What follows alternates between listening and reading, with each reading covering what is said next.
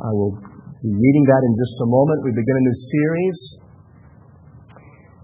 this morning, and we continue an old series this evening that we had left off for a time. This morning, we begin a series on the subject of peacemaking, and we will be going to varied passages of Scripture to pull together principles Uh, to guide the Christian in peacemaking. One of the passages is very relevant is Matthew 5, particularly beginning at verse 23. I'll begin at verse 21 and read the whole section which continue, or continues through verse 26. Matthew 5, beginning at verse 21. This is God's Word. You have heard that it was said to those of old, You shall not murder, and whoever murders will be liable to judgment. But I say to you that everyone who is angry with his brother will be liable to judgment. Whoever insults his brother will be liable to the council, and whoever says, You fool, will be liable to the hell of fire. So if you are offering your gift at the altar and there remember that your brother has something against you, leave your gift there before the altar and go. First be reconciled to your brother, and then come and offer your gift. Come to terms quickly with your accuser while you are going with him to court, lest your accuser hand you over to the judge and the judge to the guard, and you be put in prison. Truly I say to you, you will never get out until you've paid the last penny. Amen. Towards the end of the book of Philippians, a book that we just finished studying together, the Apostle Paul rather abruptly makes an entreaty, a plea to two members of the church in Philippi. And when he does it, it's unsettling to us to read it, and you can bet it would have been unsettling for that congregation to which it was originally addressed when it was read in their hearing. On the whole, the book, of course, as we saw recently, is written to a church that's largely, it would seem, free from any major problem. It really is a very different book than, say, 1 Corinthians and 2 Corinthians, the book of Galatians. Those are uh, letters written to churches that are embroiled in various practical and theological problems. Not so with the book of Philippians. You really get the sense that Paul's writing to a, a very beloved and rather healthy congregation. But then there is this word of rebuke, gently put, but rebuke nonetheless that comes near the end. I entreat Euodia and I entreat Syntyche to agree in the Lord. He singles out these two ladies in his letter to the whole church. They surely would have been felt singled out as the letter was read. Yes, I ask you also, true companion, help these women who have labored side by side with me in the gospel together with Clement and the rest of my fellow workers whose names are in the book of life. Now, when we were studying Philippians, we didn't spend much time looking at that. We can uh, see rather obviously that Paul was aware of, of the disagreement between apparently two prominent women in the church. And not only was he aware of the disagreement, he was personally acquainted with the two ladies. He knew them. They had worked with him, presumably when he was there in Philippi. And so he calls on a third party, the one he calls his true companion, a pastor perhaps, to act as a reconciler. Apparently, in an otherwise very healthy church, Paul recognized that there were conflicts that existed between brothers and sisters. Now, I'm going to let that little passage in a former series be a launch pad to this new series. I think I gave you a little bit of a hint that I might do that. What would it take for Euodia and Syntyche to obey the apostle? What would they need to do to listen to his entreaty?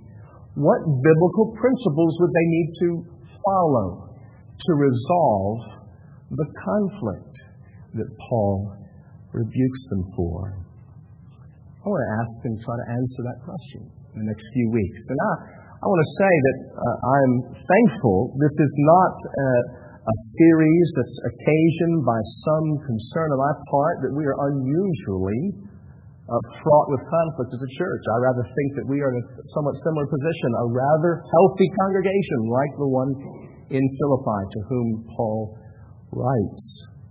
However, I have again and again in my interaction pastorally over the years, I've been made aware of how even some of the ABCs of how Christians deal with conflict with another brother or sister are either not understood or very often simply not followed, even by mature Christians, the most mature among us. From time to time, I have questions about this subject, and I answer them as best I can. And here, towards the end of this year, I want to start, seek to answer those questions in a more systematic way. We're going to be studying the notion of peacemaking. Jesus said, Blessed are the peacemakers, for they shall be called sons of God. Now, let me say, I'm taking up the very more narrow issue of peacemaking. I'm not going to be talking about all the biblical exhortations that are intended to preserve peace love and kindness and compassion and all of that that are intended to, to avoid conflict and make sure that it doesn't happen. That, of course, has a certain primacy. But here, I'm taking as my springboard Euodia and Syntyche. It's already happened. Something's happened. And they're not right with each other. How are we to respond to that? And so, the next few weeks, we'll be taking up topics like this the biblical teaching on covering sin in a brother. The biblical teaching about confronting in love. The teaching on the nature of true forgiveness.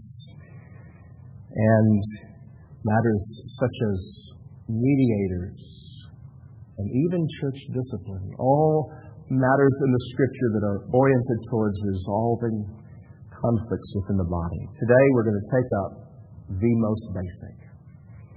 If we could heed the words of the scripture this morning, Matthew chapter 5, the rest of the series would not be necessary, I dare say.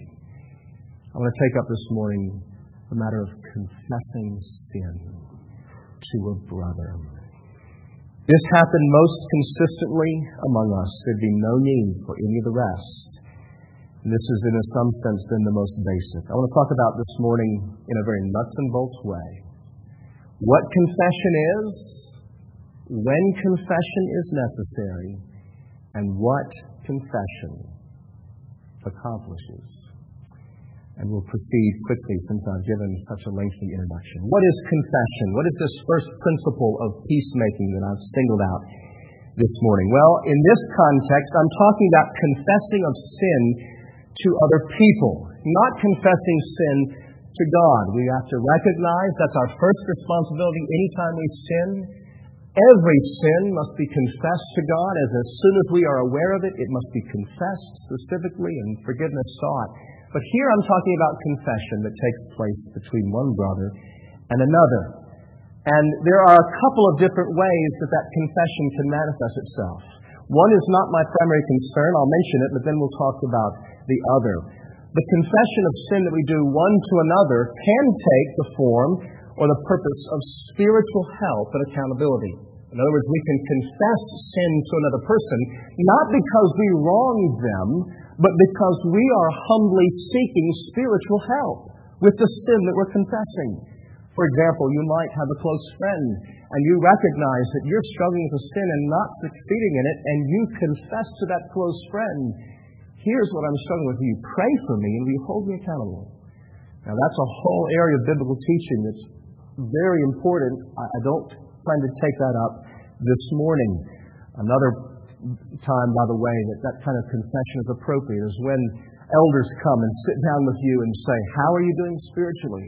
And in answering that question, you should have it as your concern, in part, to confess your failings so that you can have help and accountability.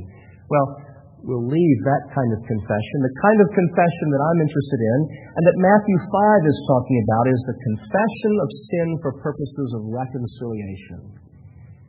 That is what is taking place in verse 23 and 24.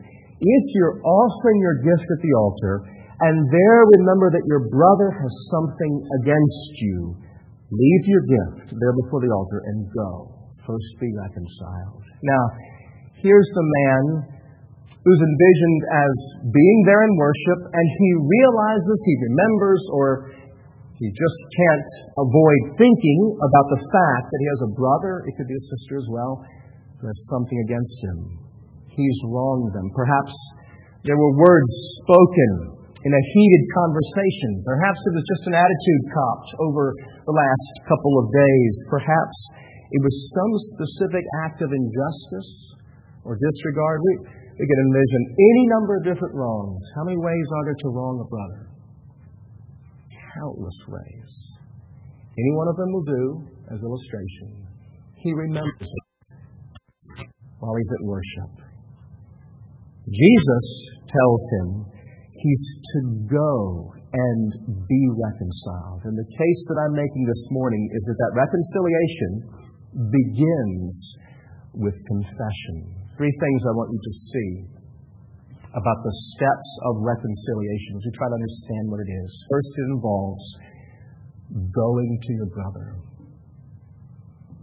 Now, in some cases, a literal going may not be possible. Otherwise, they may live in Tucson, and so you'll have to phone or write or what have you.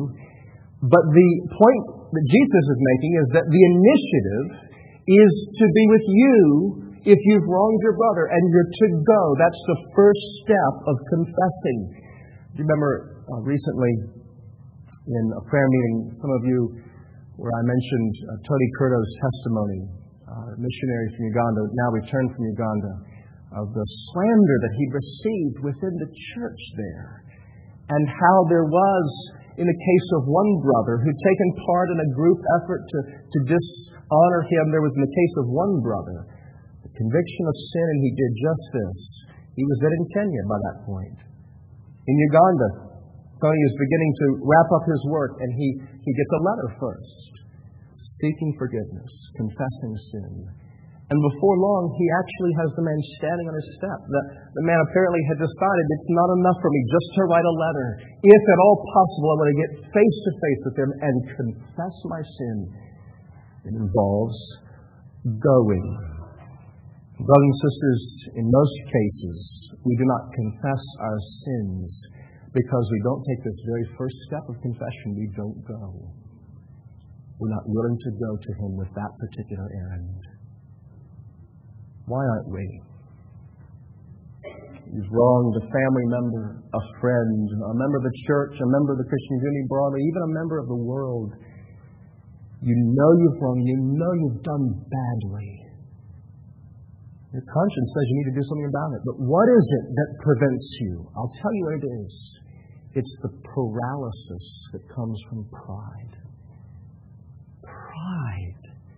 The, the, that distaste of humbling yourself before another human being and saying, I was at fault. And that's all you intend to say. I was wrong.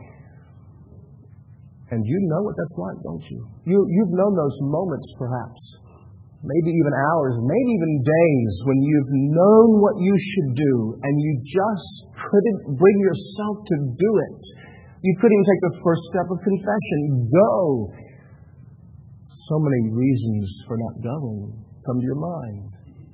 All of them come down to that paralyzing effect of pride. Jesus says, You go. That's where confession begins. Second step of confession acknowledge fully and sincerely your sin.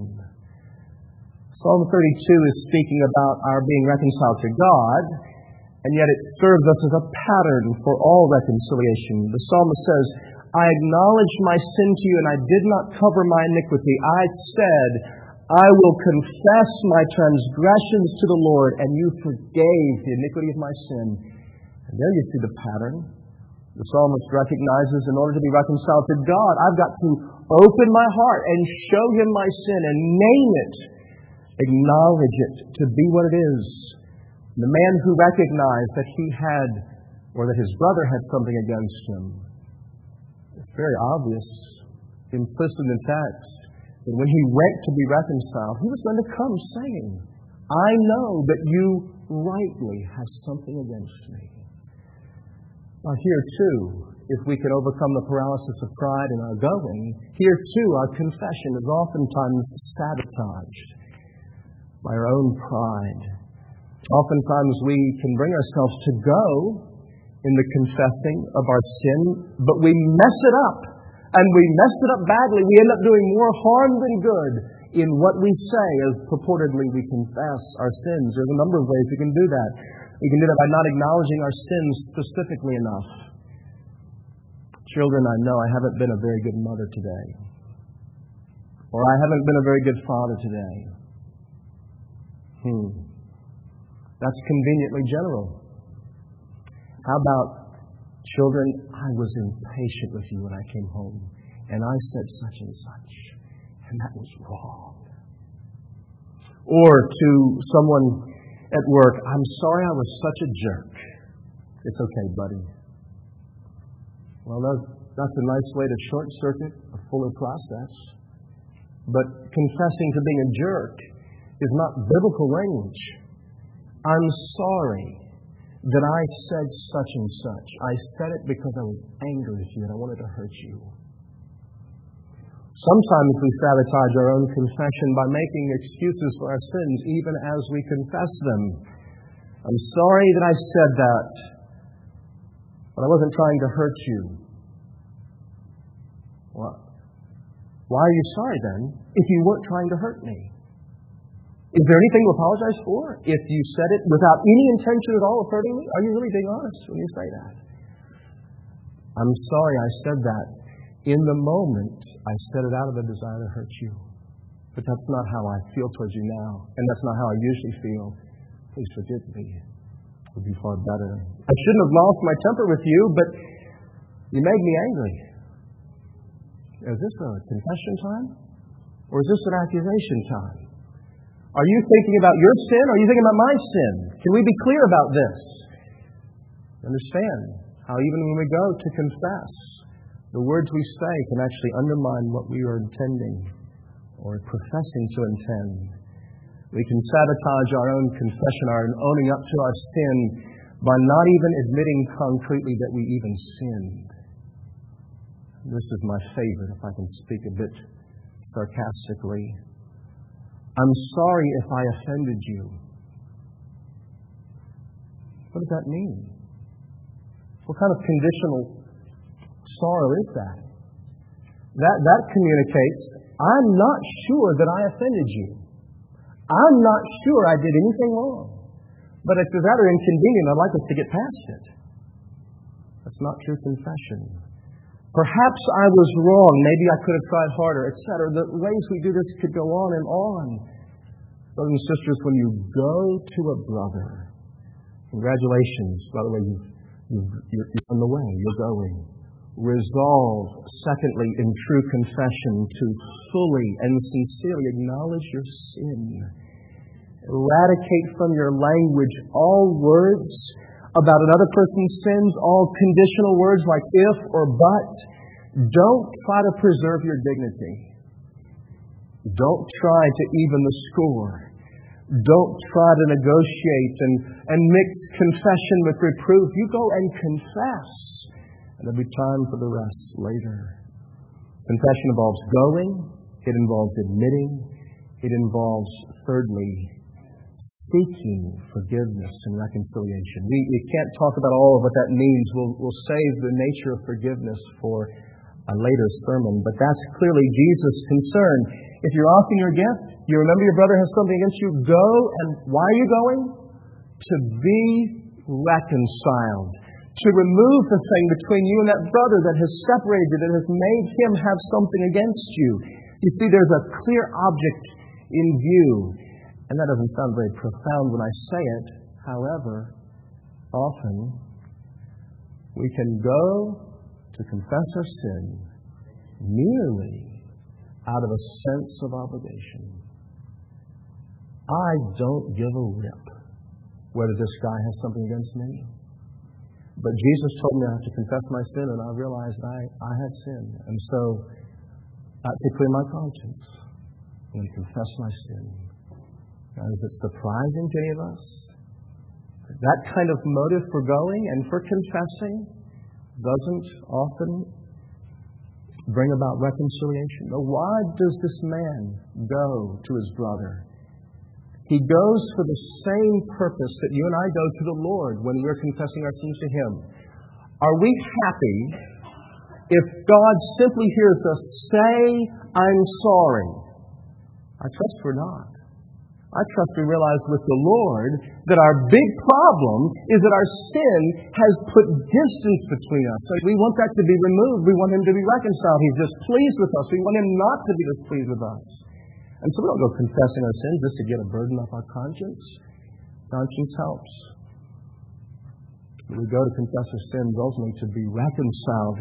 And brothers and sisters, that is why confession of sin to a brother has to be mingled with love for him and a desire to be united with him again in the Christian bond of love.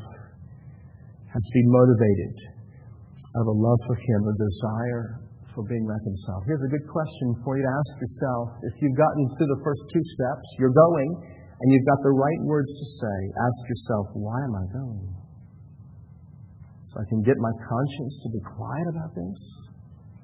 Am I going truly because I want to be one with that brother again? I'm going because of our relationship.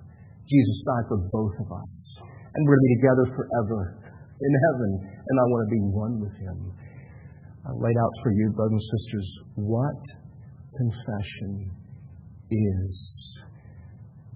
Let me ask, secondly, when is confession necessary? That's struck with me the sense of how much is involved in this. When do we do this? What is it necessary or called for? Well, we need to say that the expression in Matthew 5 is very important. It's quite striking. It says, when your brother has something against you. That's a striking way to put it. It's broader than saying simply, when you've wronged your brother. We wrong our brothers and sisters constantly in our hearts as well as in our words and deeds. But oftentimes, the wrongs we do against them in our hearts do not turn them against us. They're, they're unknown to them.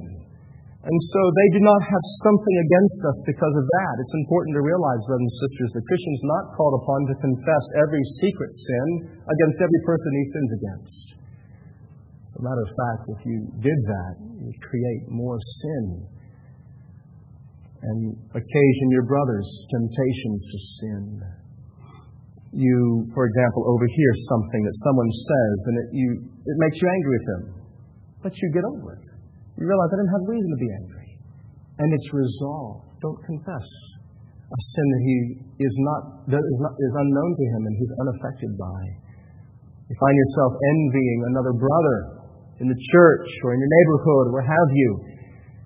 You pray that God would root that sin out of your heart and he answers your prayer. Your relationship's never affected by that. You keep that between you and the Lord. But, brothers and sisters, there are times when even secret sins, sins of our hearts, that our brother is unaware of, nonetheless eventually affect him. You, you may not know exactly why the guy in the, the cubicle next door assume with me for a moment, especially for our purposes, that he's a brother in the Lord. You may not know why he's avoiding you. You may not have any awareness of the fact that you said something that he's really angry about. You're completely in the dark, but you know that he's no longer relating to you as he once did. He has a responsibility to confess the secret sin. Why? because you have been suffering from it. You have something against Him. Most particularly, brothers and sisters, we can say then, this is the answer to the question. When do we confess our sin? Whenever you've sinned against someone to their hurt,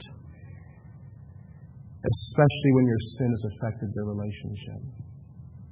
Whenever you sin against someone to their hurt, and especially when your sin has affected your relationship. You may have stolen from your boss and he doesn't know it, but it was to his hurt. You have to confess it to him. And, brothers and sisters, when you've done something that affects the relationship between you, it's your responsibility always to confess your sins. And that has sweeping implications. Let me open your eyes a bit to what those implications are. Jesus says it very simply Your brother has something against you. That's when you go. He doesn't put any kind of qualification on that. If you've got a legitimate grievance against him, well, then that's off. You're even. No. Often that is the case, isn't it? Your brother has something against you, and it's mutual.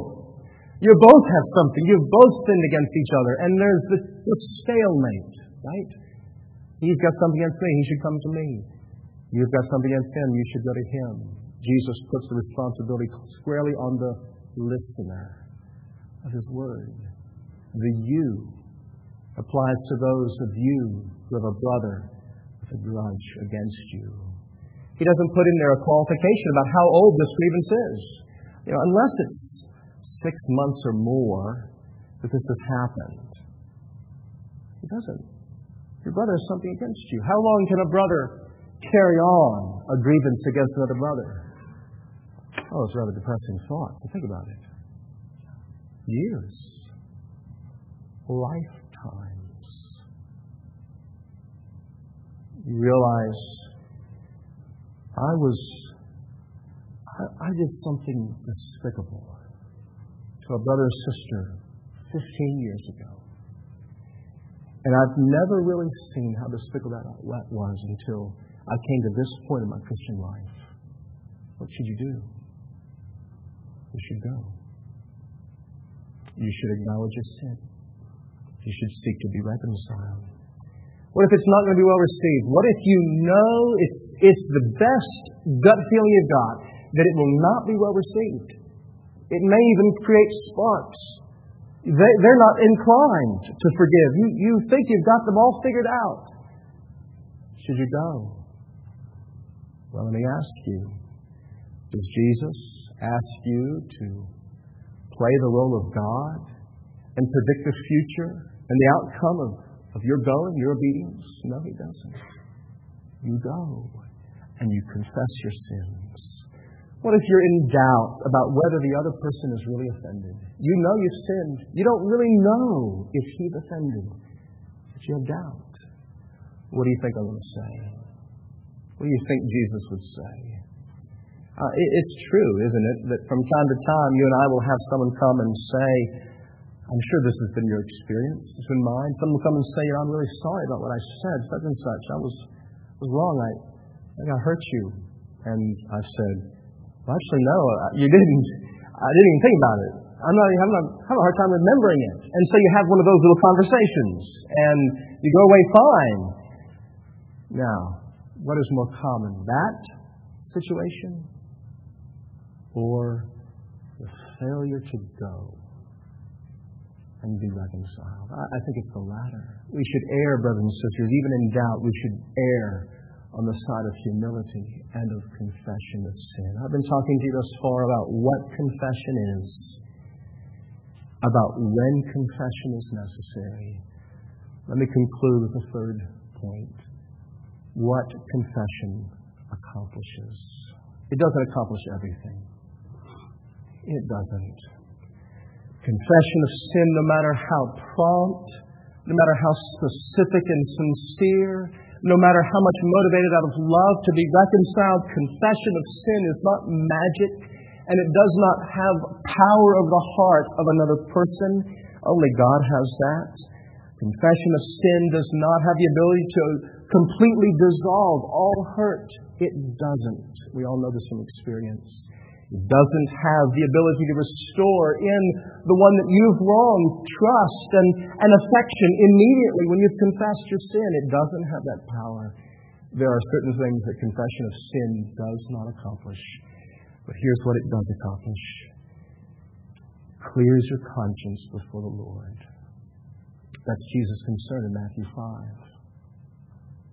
You're sitting here. Uh, oh, as a matter of fact, it so happens in this very setting that, that Jesus is envisioning. Offering your gift at the altar, that was worship. That's what you're doing. We're in the same situation Jesus is describing. You're sitting here and you're seeking to get close to God, which is what we're supposed to be doing in worship, in corporate worship. Coming into His presence, being embraced by Him. You have got something that tells you I have a brother or sister in the Lord who has something against me, and they're right. I've wronged them. Brothers and sisters, your conscience should be should be pricking you. It perhaps should be stabbing you. It should perhaps be shutting you down, even now. And that should be the way we think every Sabbath day.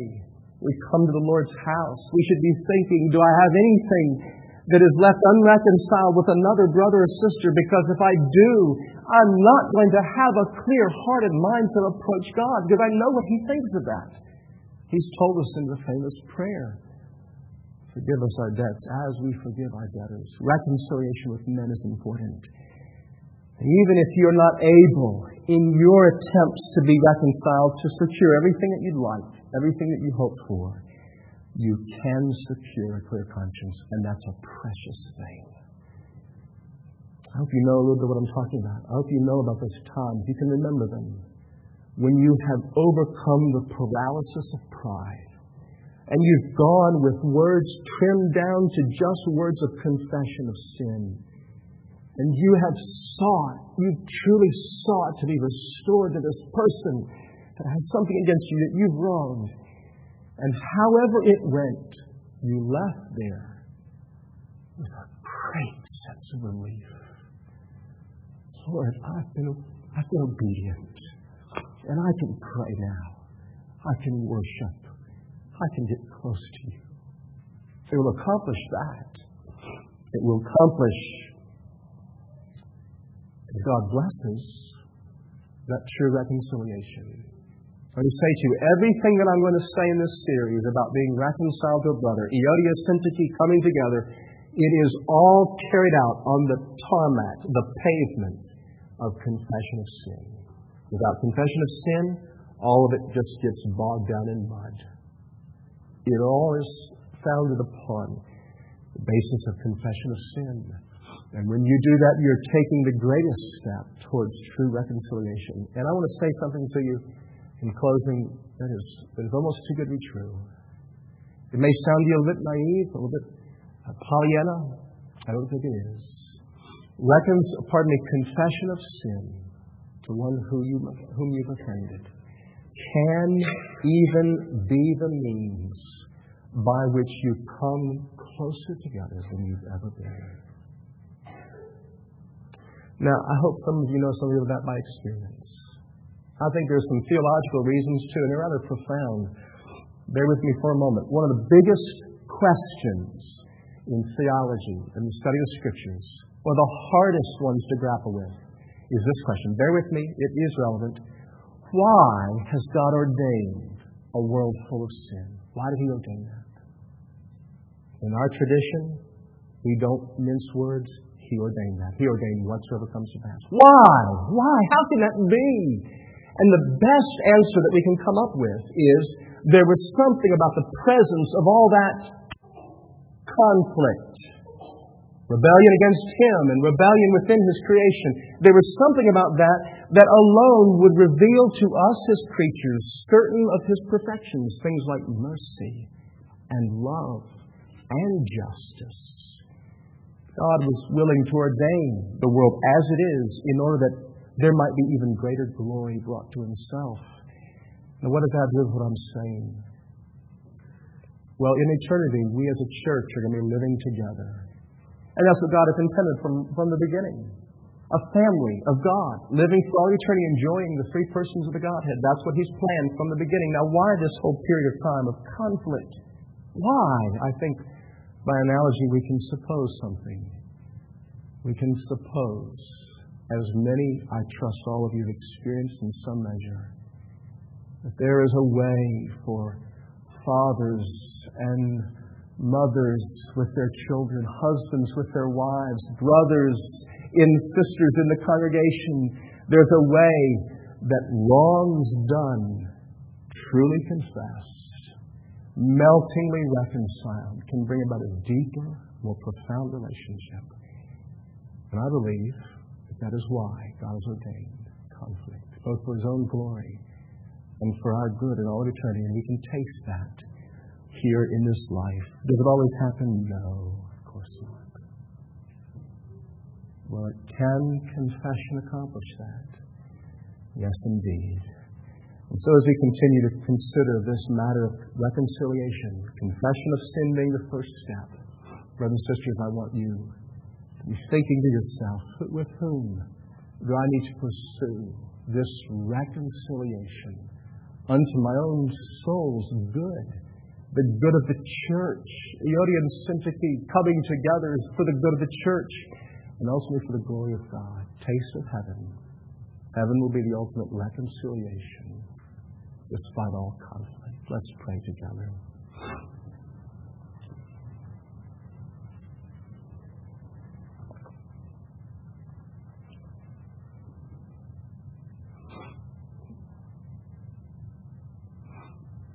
Oh, gracious God, the pain of broken relationship, especially with those that you've redeemed. We know to have the same Spirit. We know to be partakers with us of the same Christ. It can be unbearable.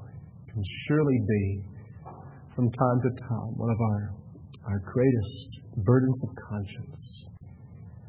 Father, we're thankful for the measure to which you have spared us so much of this. We thank you for the health and strength you gave the church at Philippi, to this church, to many in our day. Uh, Lord, we pray you would heal the Euodia and Syntyche uh, divisions as they occur within us, whether it's in the space of even a few minutes and spread over days or even longer. We pray that you would give to us success and being reconciled. We pray this for the end of holy worship, worship in spirit and truth with clear consciences. We pray this in order that we might be manifesting the unity of the Spirit in the bond of peace. We pray this ultimately that we might be the peacemakers who become the children of God. Humble us, we pray. We confess that it's easier for us to, to tell you of our sins than another human being. And we confess that that is reflection on how we'd rather be humbled before you than, than even a brother. Lord, we pray that you will give to us a willingness to say our sin to those we've sinned against. And we ask that you will do this for the glory of your name. These things we pray for Jesus' sake. Amen.